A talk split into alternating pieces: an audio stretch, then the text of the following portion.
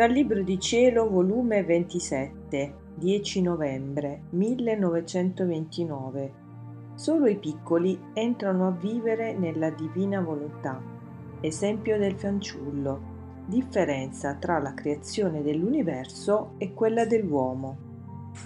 Il fiat divino mi assorbe tutta nella sua luce e questa luce, per darmi il suo primo atto di vita, mi palpita nel cuore e mi fa sentire il palpito della sua luce, il palpito della sua santità, della sua bellezza e potenza creatrice, e la piccola anima mia me la sento come una spugna, tutta inzuppata in questi palpiti divini, e non potendo contenerlo per la mia piccolezza, e sentendosi bruciata dai raggi cocenti del sole del fiat divino, spasimante va ripetendo Fiat, fiat, abbi pietà della mia piccolezza, mi sento che non posso contenere la tua luce, sono troppo piccina, perciò tu stesso forma il vuoto, allargami così che posso contenere più luce, affinché non resti affogata da questa luce che non mi è data di poterla tutta abbracciare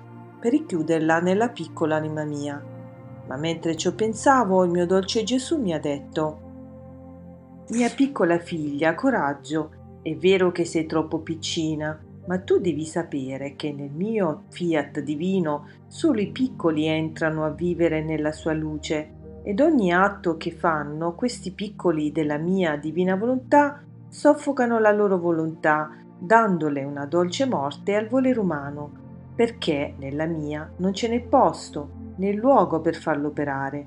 Il volere umano non ha né ragione né diritto, perde il suo valore innanzi a una volontà e ragione e diritto divino. Succede tra volontà divina e umana come potrebbe succedere a un piccolo fanciullo, che da solo le pare che sa dire e puoi fare qualche cosa, ma se viene messo vicino ad uno che possiede tutte le scienze ed è perito nelle arti, il povero piccino perde il suo valore, resta muto e non sa far nulla e resta affascinato e incantato del bel dire e il ben operare dello scienziato. Figlia mia, così succede. Il piccolo senza del grande si sente che è qualche cosa, invece innanzi al grande si sente più piccolo di quello che è molto più innanzi all'altezza ed immensità della mia divina volontà. Or tu devi sapere che quante volte l'anima opera nella mia divina volontà si svuota della sua e forma tante porte per farvi entrare la mia. Succede come ad una casa che potesse possedere il sole dentro. Quante più porte ci sono, tanti raggi di più escono da ciascuna porta oppure come un metallo che fosse bucato, messo di rimpetto al sole. Quanti più buchi tiene, ogni piccolo buco si riempie di luce e possiede il raggio di luce. Tale è l'anima quanti più atti fa nella mia divina volontà, tante entrate di più le dà in sé, in modo da renderla tutta irradiata della luce del mio fiat divino. Dopo di ciò stavo seguendo il mio giro nella creazione per seguire gli atti del fiat supremo fatti in essa e il mio dolce Gesù ha soggiunto. Figlia mia, c'è gran differenza tra la creazione di tutto l'universo e la creazione dell'uomo. Nella prima ci fu il nostro atto creativo e conservativo e dopo che fu tutto ordinato e armonizzato, nulla di nuovo vi aggiungemmo di più.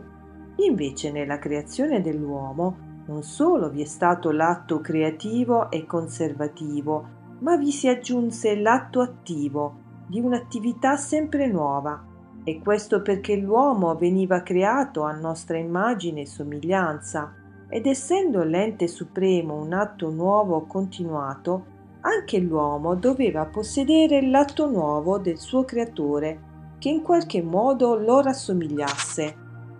E perciò dentro e fuori di lui resta il nostro atto attivo di continua novità e in virtù di questo nostro atto attivo l'uomo può essere ed è nuovo nei pensieri, nuovo nelle parole, nuovo nelle opere. Quante novità non escono dall'uman genere e se l'uomo non dà il suo atto nuovo continuato ma ad intervallo, e perché non si fa dominare dalla mia divina volontà. Come fu bella la creazione dell'uomo, ci fu il nostro atto creativo, conservativo, attivo, l'infondemmo come vita dell'anima sua alla nostra divina volontà e creammo come sangue della sua anima il nostro amore. Ecco perciò l'amiamo tanto perché lui non solo è opera nostra come tutto il resto della creazione, ma vi possiede parte della nostra vita in modo reale. Sentiamo in lui la vita del nostro amore e come non amarlo? Chi non ama le cose proprie e se non le amasse andrebbe contro natura. Perciò il nostro amore verso dell'uomo dà dell'incredibile, ma la ragione è chiara. L'amiamo perché è uscito da noi, è figlio nostro e parto di noi stessi.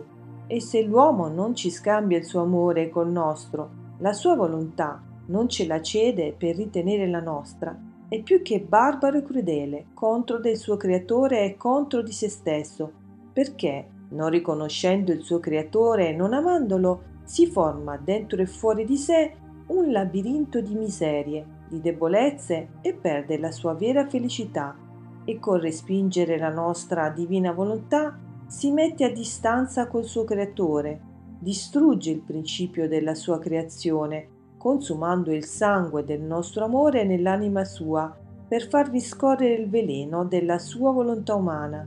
Perciò, finché la nostra volontà non sarà riconosciuta e non forma il suo regno in mezzo alle creature, l'uomo sarà sempre un essere disordinato e senza la somiglianza di colui che l'ha creato.